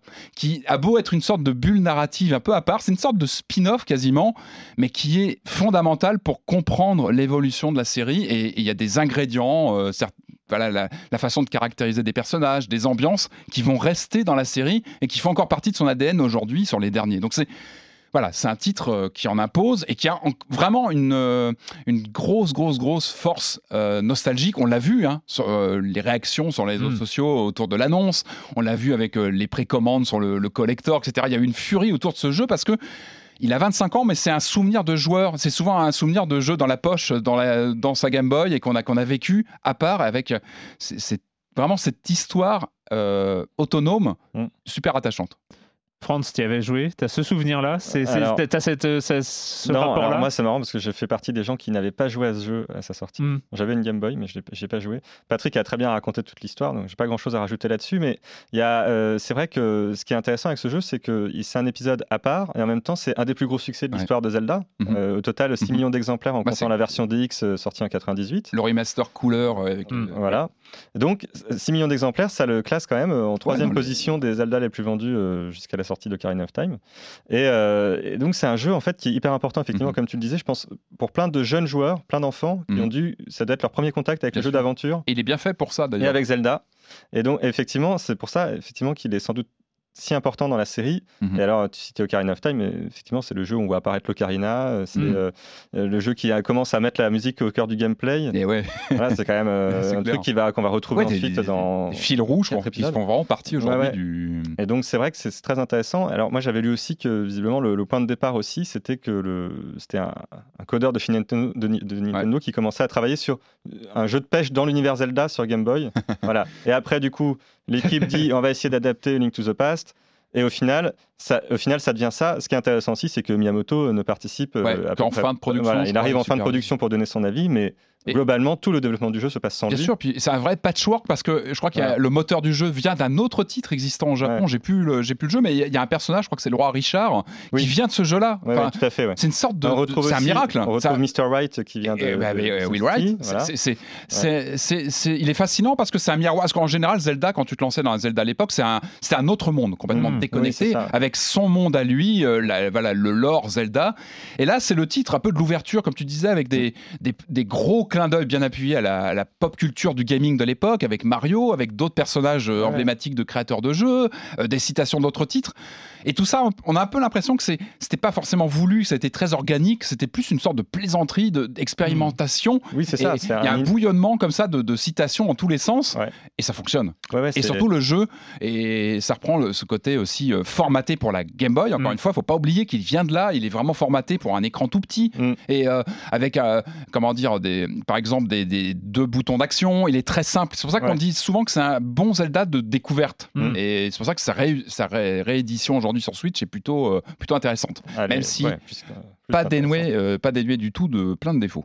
Mais, mais quand même, donc, euh, les réactions à l'annonce de ce Zelda, aux premières images de, ah bah ce Zelda. C'était le dessin animé, je me rappelle encore, euh, sur le Nintendo Direct. Et on voit cette texture, enfin, cette apparence un peu plastique, un peu jouet. Mm, mm. Euh, l'utilisation du tilt shift, donc avec l'utilisation des, des, flous en haut et en, bas. Qui sont un peu lassants au bout d'un moment. Hein. mais, qui donne cette impression de, de, justement de jouer avec, avec des jouets. Hein. donc, c'est mise, au point, mise au point sur du plastique, en fait. C'est un élément de décor c'est un effet de sorte de miniaturisation de, des, éléments. Et du coup, euh, bah, quand même, au lancement du jeu, c'est très fidèle à ce qu'on a vu euh, dans les, dans les annonces. Mmh. On retrouve évidemment cet, cet univers-là. C'est, moi, j'ai trouvé ça euh, superbe. Enfin, vraiment très, très, très réussi. au choix des couleurs. Enfin, c'est super coloré, c'est super accueillant. T'as t'es aspiré par. Euh, enfin, moi, vraiment, c'est ce que ça m'a fait. On est mm. aspiré par, euh, par cette proposition. Surtout, ce qui est intéressant, c'est que c'est le jeu d'origine. C'est-à-dire qu'il y a mm. quelques petites modifications, mais rien de fondamental. Et c'est le jeu d'origine qui est vraiment refait. Euh, moi, j'ai envie de dire, si le cinéma nous faisait des remakes comme ça, avec une mise à niveau, tu vois, une relecture d'un film existant, ce qui, qui n'arrive jamais. Enfin, c'est en général, on est toujours déçu au cinéma quand un remake est fait parce que ça, ça, mm. voilà, ça, ça marche pas, par quelques exceptions comme Scarface ou d'autres, mais c'est rare. Là, on a vraiment une réinterprétation d'un jeu original, mais tout tout en, respectant le titre. La preuve, c'est qu'on voit quand tu sèches, tu peux aller voir la soluce du jeu de 93 sur Game Boy, elle, est fonctionnelle, c'est le même jeu. Je m'en suis servi. Et ça, c'est pareil, il y a eu deux trois fois. Bah oui. parce que c'est pas un jeu évident. Hein. Il y a des moments. Il y a des moments dans des donjons où, tu sais plus quoi faire, ou, alors tu sais plus comment activer, tu sèches parce que tu sais pas quoi faire. Moi, j'étais bloqué sur quand il faut balancer des chevaux pour les pour les placer bien sur des, têtes de chevaux de, jeux d'échecs qu'il faut balancer et ils rebondissaient toujours de travers. J'avais pas compris que c'était le principe. Ça ou la poussière magique là que tu sais jamais où l'utiliser. voilà. Et c'est là où tu vois que c'est un jeu de 93 aussi. Tu vois sur le manque peut-être d'indication, peut-être un peu old school, un peu mm. un peu un peu rugueux de l'époque. Mais ça, voilà, ça fait partie aussi de la proposition. Mm. C'est le jeu d'origine et ça c'est très bien. En tout cas, c'est une vraie remasterisation, c'est une vraie remise à niveau d'un jeu qui reste identique. Et ça, je dis mm. bravo parce que c'est un vrai challenge quand même de, de, propulser comme ça un jeu d'il y a 25 ans euh, aujourd'hui tout en, ne le transformant pas finalement. C'est pour ça que moi je trouve c'est une très belle proposition parce que le à, à, moins que je me trompe, hein, mais je crois que c'est la première fois que Nintendo met autant d'efforts dans un remake, dans une réédition d'un jeu. Jusque-là, il me semble que, euh, notamment les Zelda, ils les rééditaient plutôt de façon un peu liftée. quoi, voilà, si tu avais les versions 3D euh, de, Ocarina of Time. C'était refait, mais je veux dire, le, matériau était. Là, il est vraiment re... Là, c'est vraiment. Recréé. Et je trouve que tu vois justement ta comparaison avec le cinéma, moi je n'irai pas forcément trop sur ce terrain-là parce qu'en fait je trouve la spécificité du jeu vidéo dont on parlait tout à l'heure d'ailleurs, c'est cette fuite en avant technologique et qui fait que moi quand j'ai découvert euh, Link's Awakening, je l'ai fait en m'y confrontant comme on se confronte au grand classique du jeu vidéo parfois, on se dit bah, il faut que je joue à ce jeu. Donc je l'achète sur 3DS en 2011 quand il est réédité mhm. et je l'ai toujours pas fini à ce jour parce que même si j'ai bien avancé dedans, bah, quand même, il avait pris, un, coup de vieux. Il était vraiment rugueux. Euh, le fait d'avoir que deux boutons pour gérer toutes les actions, euh, on peut même pas avoir à la fois épée, bouclier, euh, mm etc. Et donc, c'est quand même, je trouve, vachement important et vachement bien pour les joueurs mhm. contemporains de se dire, je vais pouvoir découvrir ce jeu qui est mhm. quand même vraiment très important et vraiment génial profondément, mais je vais pouvoir enfin profiter totalement de la qualité de ce jeu, tout avec les normes actuelles de, de souplesse d'utilisation des joysticks, d'assignation justement, euh, moi le joystick, alors on va parler des, détails qui fâchent parce que visuellement je trouve qu'il est intouchable. Mm, les musiques, je l'ai dit, sont admirables. Mm. enfin, on en prend plein la figure et j'adore ce côté euh, puppet, ça peut jouer euh, comme on a parfois dans certains titres en réalité virtuelle. D'ailleurs, cette disposition un peu mm, théâtrale d'objets, je trouve que c'est ça marche à merveille. Le jeu est magnifique. Par contre, alors, il y a quand même des trucs moi, qui m'ont qui m'ont saoulé. Moi, j'ai une cartouche, j'ai des loadings. Tu charges dès que tu rentres dans un, dans un donjon, tu sors d'une maison, tu charges. Ok, d'accord, on sait que ça fait partie du. Mais on est sur une cartouche, tu vois, et mm. je trouve que les chargements sont très réguliers, et puis des lags, des, ralentissements qui sont assez étonnants sur un jeu Nintendo.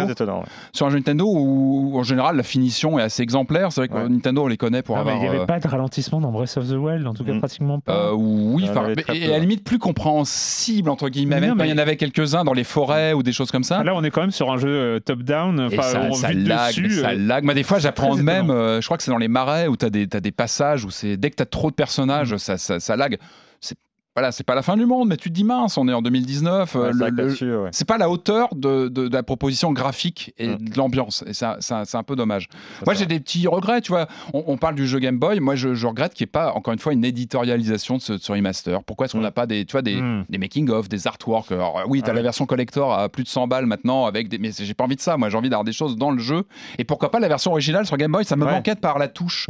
Tu sais, de... j'aurais voulu, parce qu'en plus, c'est le même jeu. C'était tout à fait possible. S'il y a un jeu qui se prêtait à ça, c'était lui. Parce que c'est le même code, c'est le même jeu. Je pense que ça pouvait se faire sans trop, euh, sans trop de complications.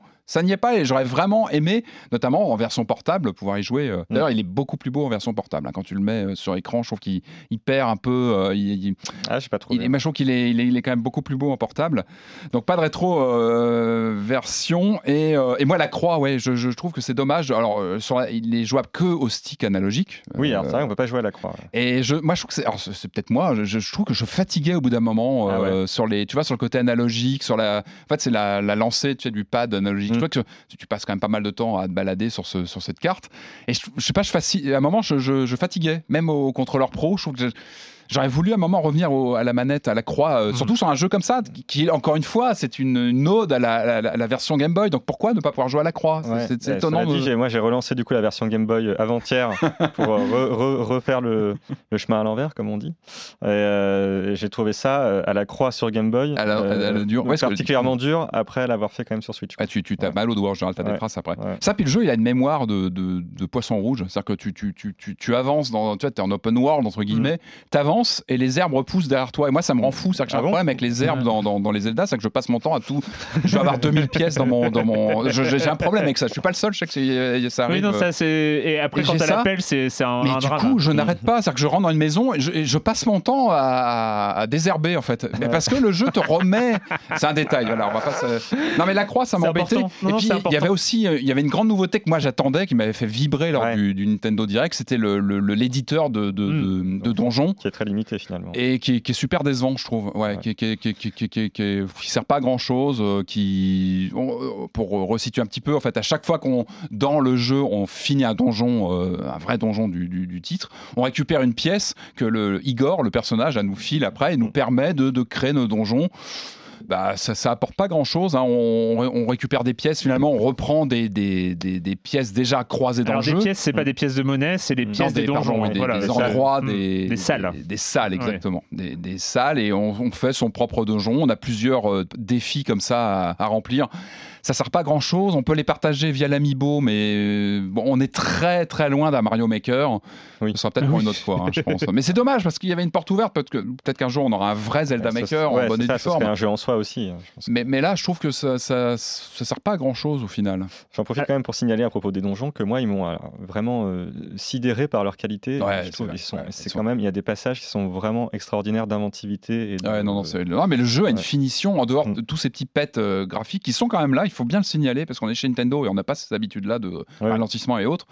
Je trouve qu'il est, puis il est attachant. Il y a de l'humour dans ce jeu. Il est extrêmement attachant, il est extrêmement émouvant, même, Ouais. même parfois par quelques Marine, phrases. Marine, le croise- ouais. Marine, tout ça. Quand, Enfin, elle se confie et tout. Même, même le simple fait de croiser les gamins qui jouent au ballon, Ouais. et un Mm. gamin qui dit, euh, euh, qui donne une info, puis après qui dit de toute façon j'en sais pas plus, je suis qu'un môme et tout.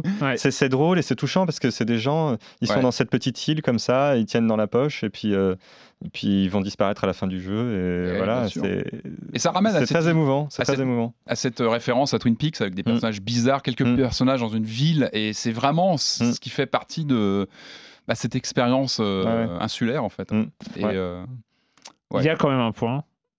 On est sur un portage de jeu mobile. Euh, Zelda A Link's Awakening, on est sur 10, 12 heures de jeu. Ça dépend, ça Oui. dépend de ta connaissance. Mais gros, on est sur Oui. cette échelle-là. On n'est pas Ouais. sur euh, les 120 heures Ah, de non. Breath of the Wild. Ah non, il n'est non, pas formaté pareil. Euh, on est donc sur un portage d'un jeu de 93, donc le jeu existait déjà, on est machin, on- et on est sur un jeu vendu 60 euros. C'est Ce que je peux comprendre compte tenu de l'effort euh, qui a été Ouais, mis dans mais- la. ouais, ouais, mais quand même. Mais quand même. C'est euh, c'est c'est quand même. C'est vrai. ouais. on le met à côté de Breath of the Wild, quoi. On est on est on Ouais, est ouais. sur euh, sur euh, cette 60 échelle-là. plus euh, l'amiibo un peu irrésistible, verni, qui est Ah, sorti oui, en même bon, temps. oui, enfin bon, je- bref. je- euh, Mais non, non, mais oui, je suis d'accord. C'est ouais. un petit point, euh, c'est un petit Oui. point où on est. Je voilà. pense que c'est aussi une manière pour Nintendo de signifier qu'ils prennent pas cette- ce truc à la légère, quoi. Que c'est Mm. pas euh, juste on vous Ah, envoie tu veux dire, c'est comme, chez les psys, quoi. C'est Il est cher, donc il est bien. Voilà, c'est Non, ça. mais ce qu'il y a- mais- non, je suis d'accord que sur vous le prix. euh, on vous envoie pas ce petit truc qu'on a fait à la va-vite pour. euh, Alors je suis d'accord avec toi, par Voilà. contre dans ce cas-là il faut qu'il soit nickel au niveau réel Ça, c'est et c'est pas le cas. Ouais. Les ralentissements et tout mm, ça c'est pas l'habitude Ouais. chez Nintendo. Et là là je trouve que ça pique les yeux et pourtant je- je- en général je me bloque pas là-dessus mais là vraiment c'est c'est Bon, en très tout cas- présent. En tout cas, super Et- expérience. hein. Mais Moi, zéro patch, ce qui est rare d'ailleurs. Mm. Ça qu'en général t'as toujours un patch. Ça va Là il y a peut-être rien. peut-être arriver. hein. Ça va peut-être arriver d'ailleurs. Ça peut peut-être se régler avec pas grand-chose finalement ce- ces ralentissements. Super expérience, donc je suis curieux de connaître les réactions pour les gens qui auront découvert Zelda avec Breath of the Wild. Mm. Ouais, voilà, oula. Je suis très curieux de savoir ce qui se passe quand on a découvert Zelda comme ça, Mais j'ai envie de te dire- se plonger dans un Zelda Eh ben, comme celui-là. Eh ben j'aurais, je pense qu'il conserve ce côté bulle scénaristique. Je C'est- peux te dire, du coup Oui. Euh, Parce que, non, mais. Ah bah oui, parce the- que tu Non. Ah bah oui. Bah, quasiment. Enfin, j'ai joué à des Zelda avant, mais euh, Breath of the Wild étant le premier Zelda que j'ai fini, euh, j'ai j'ai déjà dit ici, et ben je trouve qu'il y a. euh, il y, a, il y a un truc qui fonctionne. Il y a Mm. un truc qui fonctionne, je le trouve très moderne. Euh, on, on le trouve très moderne dès le départ. Mm. Euh, Dans même si- l'écriture, tu veux dire, dans, le, dans les personnages. Oui, et puis, et euh, puis euh, c'est- c'est- ça- c'est- tout se comprend relativement vite. Après, il y a des choses. Il y, a, y quand même un côté old school euh, qui, euh, qui est. la navigation, La- parfois dans le et jeu. puis le, le fait de pas trop savoir, il y a ce hibou ou cette chouette euh, qui, qui nous dit euh, où aller. Mais par exemple, moi, je, je, je vous donne un exemple de mon début de jeu hein, pour Ouais. dire à quel point j'étais un peu paumé parfois. C'est normal, hein. on, on- on- bon, on dit on va où on, va où nous dit la chouette. Alors déjà rien que pour trouver l'épée, donc la première arme, il faut comprendre qu'il faut il faut il faut pousser des bestioles avec son bouclier, ce qui est pas Ah indiqué. oui, Bon, mais finalement, vu qu'on a que ça à faire. il y a un petit panneau qui l'écrit. Ah ouais, bah moi j'ai. Ouais, bah alors s'il faut lire les panneaux. Ah bah oui, il faut lire les panneaux. moi j'ai lu tous les panneaux dans Zelda. C'est mieux quand même. Ouais, non, non, mais. Et, et, et donc, je... bon, j'ai trouvé tout seul. Hein, hein Excusez-moi, monsieur. Euh, et, et, en fait, après, bon, on nous dit. Euh, je, vous, je, vous, le fais en accéléré. On nous dit il faut faire le premier donjon. Euh, machin, on a mm. trouvé la clé. On va, on va au premier donjon. Et en fait, moi, je trouve la plume dans, dans le donjon. Et en fait, je me dis, bah, c'est cool, j'ai fini le donjon. Ah non, il faut la mettre dans le. Enfin, non, mais ça va, je l'ai fait après. Ah, ça va, non, mais je sais pas moi où t'en es. Je sais pas où t'en es. Non, non, mais c'est pour, pour, dire qu'il n'y a, pas, il y a, pas ce côté. Euh, il y a des conventions qui. qui ah bah, il y a des conventions qui, qui, ne sont plus à jour. Hein. Ah, euh, clair. Et, et, et, du coup, moi, je suis, je suis ressorti tout content du donjon avec ma plume. J'étais mm. très content, je pouvais sauter. Hein, euh. ouais, ça, c'est. Et donc, il y a ce côté Metroidvania aussi dans le jeu. et j'avais vu, il y avait plein d'endroits où je pouvais pas aller. Et donc, du coup, j'ai exploré toute la carte. Hmm. Euh, là où je pouvais pas aller avant, j'ai sauté par-dessus les trous et donc j'ai, du coup ah, j'ai ouvert la carte. c'est plaisir quand tu euh, découvres un nouveau et, truc. Et, et, et, en fait, avant de me rendre compte, bah oui, mais j'ai plus rien à faire. Où il est le hibou Il me dit plus rien. Eh ouais. euh, et donc du coup, je me suis, j'ai mis vachement longtemps. T'as la bibliothèque hein, qui est utile dans ce cas-là aussi tu peux, enfin, ou t'appelles, ou t'as le, coup et, le, téléphone. Et, du coup, j'ai mis vachement longtemps à, me, à, me, dire, mais du coup, peut-être que la plume, c'était pas la fin du, du donjon. Et donc, euh, 10-15 minutes après, je suis retourné au donjon. C'est symptomatique, tu vois, du côté old school. Euh, on n'est plus forcément habitué comme ça à avoir des, des, des peut-être un manque d'outils euh, pour mm. nous aiguiller. C'est vrai que tu es un peu lâché là-dedans, mais ça fait partie du, du plaisir du jeu. mais comme le disait euh, Franz, la qualité incroyable des donjons mmh. euh, qui sont pas euh, qui sont pas forcément infaisables ou compliqués ou euh, non, pas du tout ça mais c'est juste c'est le système de progression dedans est hyper abouti c'est satisfaisant. Puis les énigmes t'as des petites énigmes à droite à gauche enfin c'est non c'est une vraie sucrerie hein, vraiment.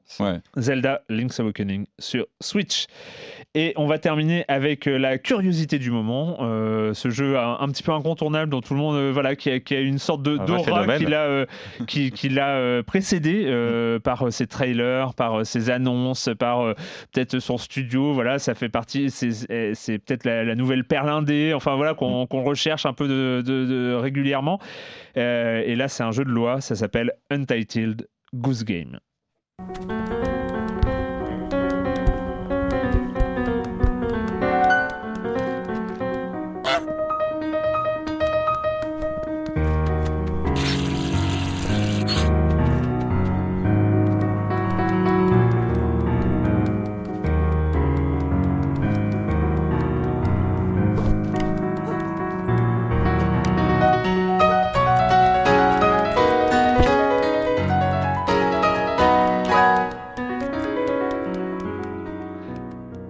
Ce piano, c'est un truc de dingo. C'est du Debussy dynamique. Ouais, c'est, il, faut, il faut voir que euh, pour la, la, composition de, de, cette bande, euh, bande originale, en fait, ils ont découpé comme ça mm. en, en, séquence et en fonction des actions du joueur, euh, la, musique, le tempo va changer, mais il y a ce, piano qui continue. C'est organique, quoi. Il n'y a pas de rupture dans le. C'est, très, c'est un peu comme. Ape Out. voilà, mm. merci. Il y, a, y, a un côté Ape Out mm. là-dedans. Et aussi au niveau du graphisme avec ses aplats de couleurs, d'ailleurs, on retrouve, retrouve comme ça euh, le, ce côté euh, de 3D euh, aplati avec, avec des couleurs très. sorte de ligne claire. voilà, exactement. Et effectivement, beaucoup de, beaucoup de points communs, en tout cas visuels et sonores, avec, avec Ape Out dans mm. ce jeu de loi sans nom. et donc, c'est quoi tes premières. Enfin, qu'est-ce qui se passe quand on commence, France La première action du jeu, c'est honk. donc, donc pousser un cri de loi. Cacardé. Euh, cacardé, c'est ça Cacardé. Alors, il faut juste euh, une petite parenthèse, il n'y a pas ce jeu de mots euh, qui existe en anglais avec onk qui veut dire aussi klaxon, bah klaxonner en fait. je trouve ça beaucoup plus drôle. Quand c'est écrit press euh, y to Honk, c'est extrêmement drôle. rien que le début du jeu comme ça, euh, c'est très drôle. Euh, donc c'est la première chose qu'on fait, puis on découvre qu'on est donc une oie mm. dans une mare, comme une oie qui se respecte. Et donc on commence à se promener dans la mare, et là déjà première première sensation, c'est hyper agréable de se promener dans une mm. mare en tant qu'oie. Et, euh, et ça a toujours été un rêve, un rêve caché. un, rêve, qu'on ignorait en fait. Et ce qui est fou, je trouve, c'est que le, les animations de loi déjà dès le départ sont extraordinaires.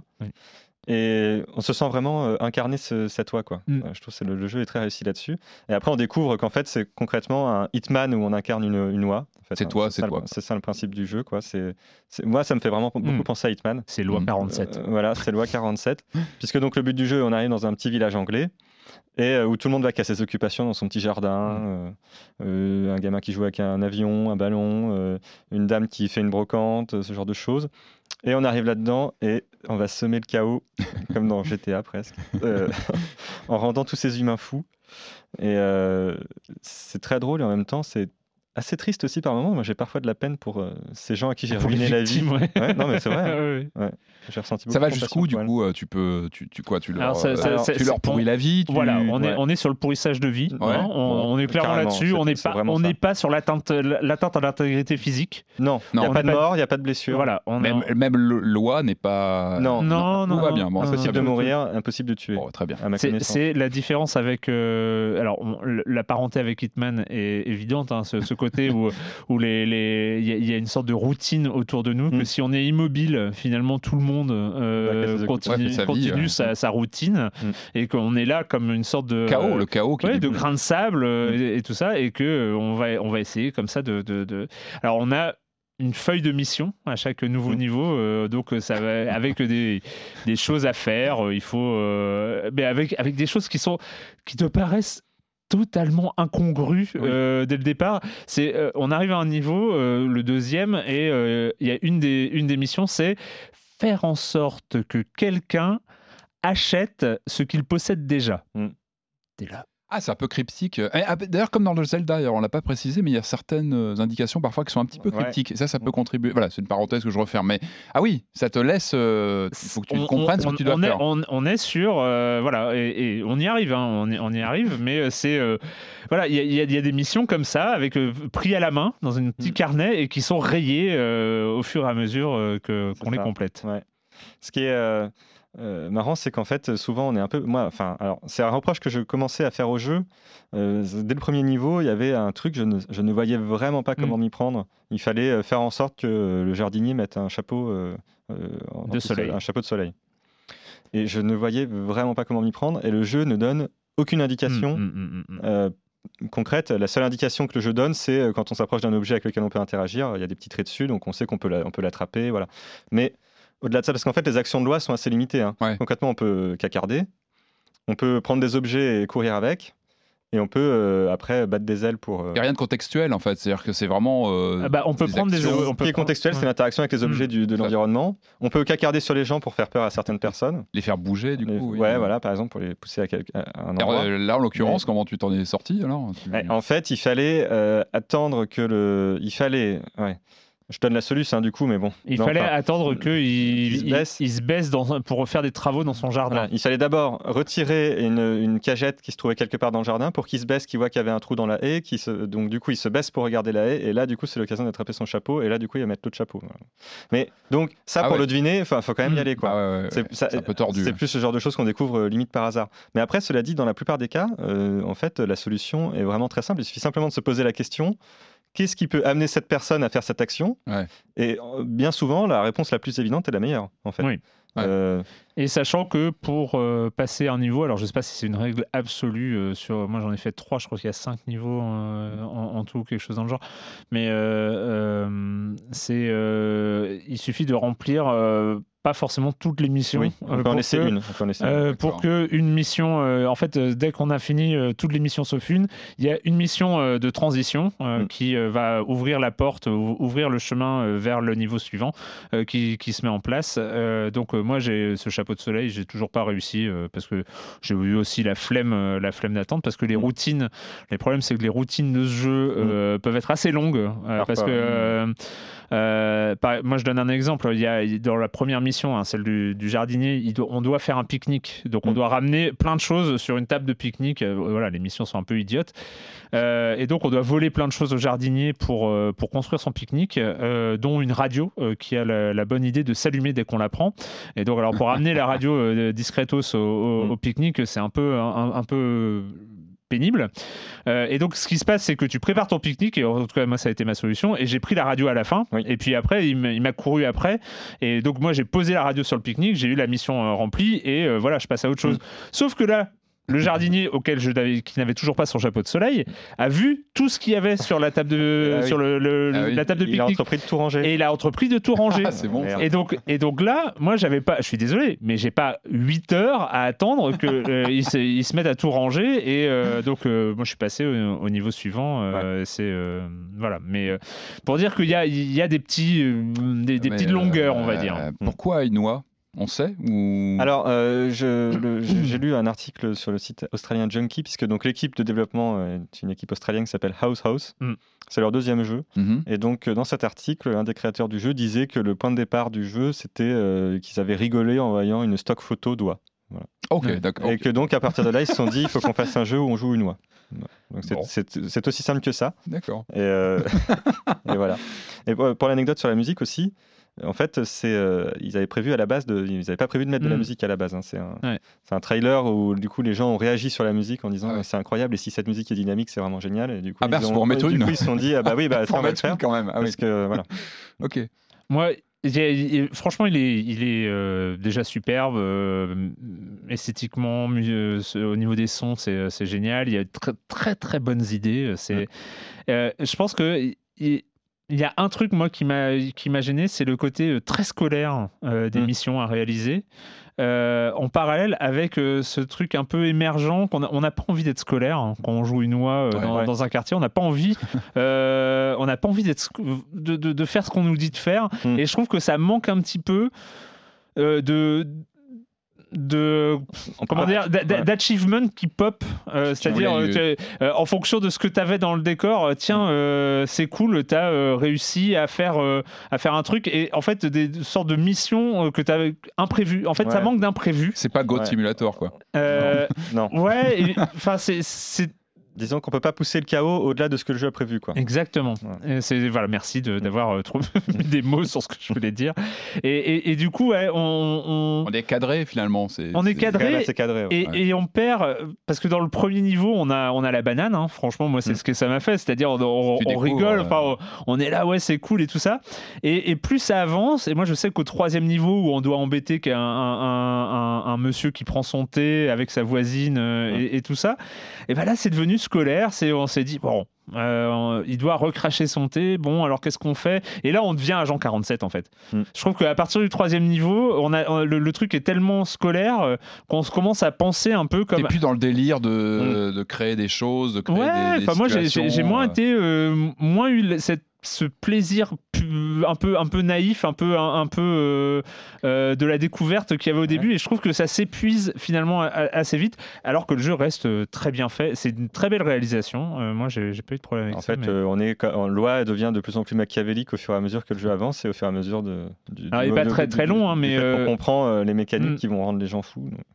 Ça. Et, voilà, j'ai moins été convaincu sur, sur le, déroulement, mais alors, par contre, là, pour le coup, c'est un peu il, a ce statut de ape out euh, de, de, jeu indé euh, qui débarque et qui est euh, mm. immédiatement incontournable parce qu'il propose un truc un, truc étonnant en fait. Je il a une patte quoi. une, vraie patte, un vrai, des vrais choix ludiques, graphiques et tout ça, vraiment mm. impressionnant. Donc PC et, et Switch. Et Switch.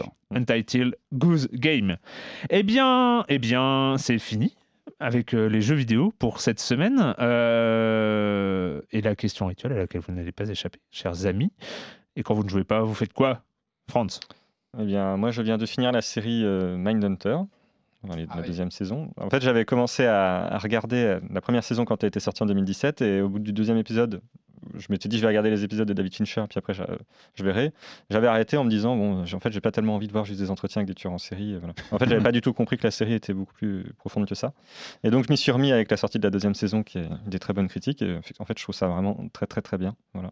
Donc, je le conseille. Je trouve ça si bien que, euh, du coup, j'ai recommencé à la première saison après avoir fini la deuxième. Je trouve c'est vraiment euh, très, très fort dans la euh, justement dans cette c'est une série qui se contente en fait d'être des, juste des dialogues mais ils sont filmés d'une telle manière que, mhm. hmm. c'est vraiment très fort euh, et, je trouve que la manière dont alors c'est moins vrai dans la deuxième partie de la deuxième saison où il y a une enquête euh, vraiment qui, qui accapare les, les mecs du FBI mais la manière dont la série avait a, su développer des intrigues parallèles, des enquêtes parallèles, etc. Hmm. Certaines qui durent épisode par épisode je trouve que c'est vraiment très bien construit et très intéressant. Et Emmanuel Macron joue super bien. Emmanuel Macron est un formidable acteur. Ah, il y a un sosie, c'est ça Un des personnages principaux est un, est un sosie d'Emmanuel ah, Macron, ce qui est très perturbant. C'est sans, doute, sans doute une des raisons pour lesquelles j'avais aussi un peu lâché la série au départ.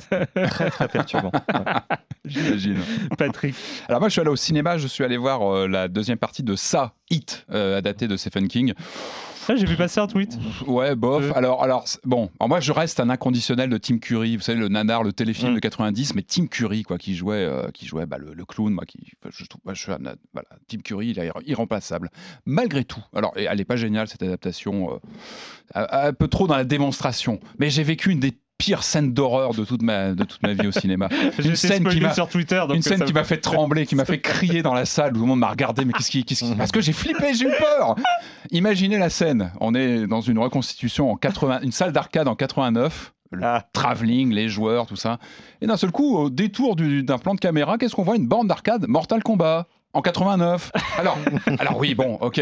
Non, c'est pas possible. C'est pas possible. ça paraît anodin comme ça, mais, mais bon sang, un film de cette production. Euh, tu vas faire un tour sur Wikipédia, tu vois tout de suite Mortal Kombat 92. Et quand t'es un petit peu, voilà, c'est un hmm. titre important. On parle pas d'un jeu de série Z. non, c'est Mortal Kombat aux États-Unis. C'est un vrai, un vrai monument, quoi dans une salle en 89. Euh, c'est, je comprends pas, je, je, ne saisis pas. Alors, euh, est-ce qu'on va apprendre qu'en le voyant en, Blu-ray, je, ne pense pas que je le reverrai, mais peut-être qu'il y, a un clin d'œil avec Pennywise qui apparaît dans la salle, euh, dans la borne, mais je ne pense pas. Non, je pense que c'est vraiment une boulette. C'est dingue la, force dont ça m'a tiré du film. Ça m'a sorti. J'ai commencé à en parler autour de moi dans la salle. On me dit, mais on s'en fout, de quoi tu nous parles? De quoi tu nous parles, Tom Et je dis, mais vous vous rendez pas compte, Mortal Kombat en 89, c'est pas possible. Non, mais c'est ça te pète, tu sais, cet engagement que tu as avec la fiction. Euh, quand tu as une erreur comme ça, fondamentale, tu, sors complètement du film. Et je me suis rendu compte de la force du truc où je j'étais plus du tout dans le film. Ça m'a cassé le. Parce que c'est énorme. On parle pas de. Tu vois, tu peux avoir des, discussions sur le, un mois de sortie. Euh, est-ce que c'était mars ou juin ou juillet? Hmm. Bon, ok, admettons. Mais là, non, on est, on est, sur un décalage de trois ans. Ça pique, hein. Du coup. Euh, je suis désolé pour toi, Patrick. Je suis vraiment, enfin, ça, me touche sincèrement. non, ça m'a vraiment brûlé les yeux. Moi, j'aurais fait une affaire d'État. Enfin, faut pas non plus, c'est du cinéma, mais quand même, enfin, bon sens, c'est quand même pas compliqué. Et j'imagine que ça, c'est un domaine que je connais bien, mais je me dis, les fanats de bagnoles, les fanats de, de, trucs doivent parfois voir des mm. choses qui, pareil, mm. les sortent de, tu vois, d'un bug comme ça. Euh, bon. Dans la matrice de la matrice. Euh, moi, pour ma part, je vais parler d'un livre qui est sorti cette semaine. C'est Ce qui est sans être tout à fait. Euh, c'est un essai sur le vide d'Étienne Klein, donc euh, le, grand vulgarisateur devant l'éternel, et avec qui a son émission sur France Culture qui est très bien, qui s'appelle La conversation scientifique, que je conseille. et donc, il a fait un essai sur le vide, le vide, cette notion physique qui est. Et c'est génial. Alors, j'ai fait une interview qui est parue le week-end dernier sur Libération. Euh, superbe illustré, mais euh, c'est dingo, euh, par, par Essen, Assen, je crois, le, dessinateur. Bref, c'est pas le sujet. donc c'est l'histoire du vide, toutes les questions que pose le vide, où j'ai appris que par exemple jusqu'au XVIIe siècle, le fait que le vide existe, eh ben, c'était pas gagné. Parce qu'il y avait euh, notamment un certain Aristote qui avait décidé que non, le vide n'existait pas, euh, que euh, bah, à l'Inquisition, l'Inquisition, ça lui plaisait pas trop cette histoire de vide. C'est quoi le vide? Bah, Le vide, c'est alors bah, c'est une bonne question parce qu'en fait, le, alors je vous conseille de lire l'interview et je vous conseille de lire le livre parce que en fait, le vide résiste à à peu près tout exercice de définition simple. Il y a une différence entre le vide et le néant. En fait, c'est le vide est ce qui reste quand on a tout enlevé, sauf le vide. Voilà, c'est une très bonne définition. C'est très clair. C'est euh, maintenant, je vous laisse avec ça et je vous conseille de, lire ce livre d'Étienne Klein, donc ce qui est sans être tout à fait.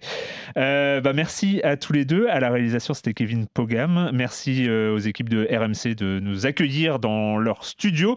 je le fais, je le fais pas souvent, mais je vais le faire quand même cette fois-ci en début de saison pour vous dire que bah, si vous voulez faire connaître Silence en joue, si vous voulez répandre la bonne parole, n'hésitez pas à en parler sur les réseaux sociaux N'hésitez pas à mettre plein d'étoiles sur Apple. Podcast et sur euh, vos applications préférées. Voilà, parce que en fait, bah, on est là depuis 13 ans, donc les gens ils sont là, ils ont l'impression qu'on est là depuis toujours et que euh, voilà, on n'est pas un petit nouveau podcast qu'il faut aider à se développer et tout ça.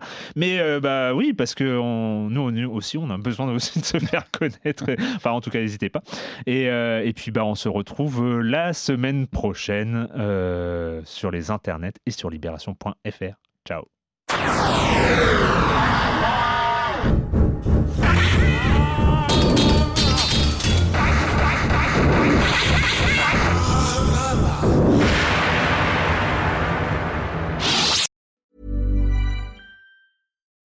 When you make decisions for your company, you look for the no-brainers. If you have a lot of mailing to do, stamps.com is the ultimate no-brainer. Use the stamps.com mobile app to mail everything you need to keep your business running with up to 89% off USPS and UPS. Make the same no-brainer decision as over 1 million other businesses with stamps.com. Use code program for a special offer. That's stamps.com, code program.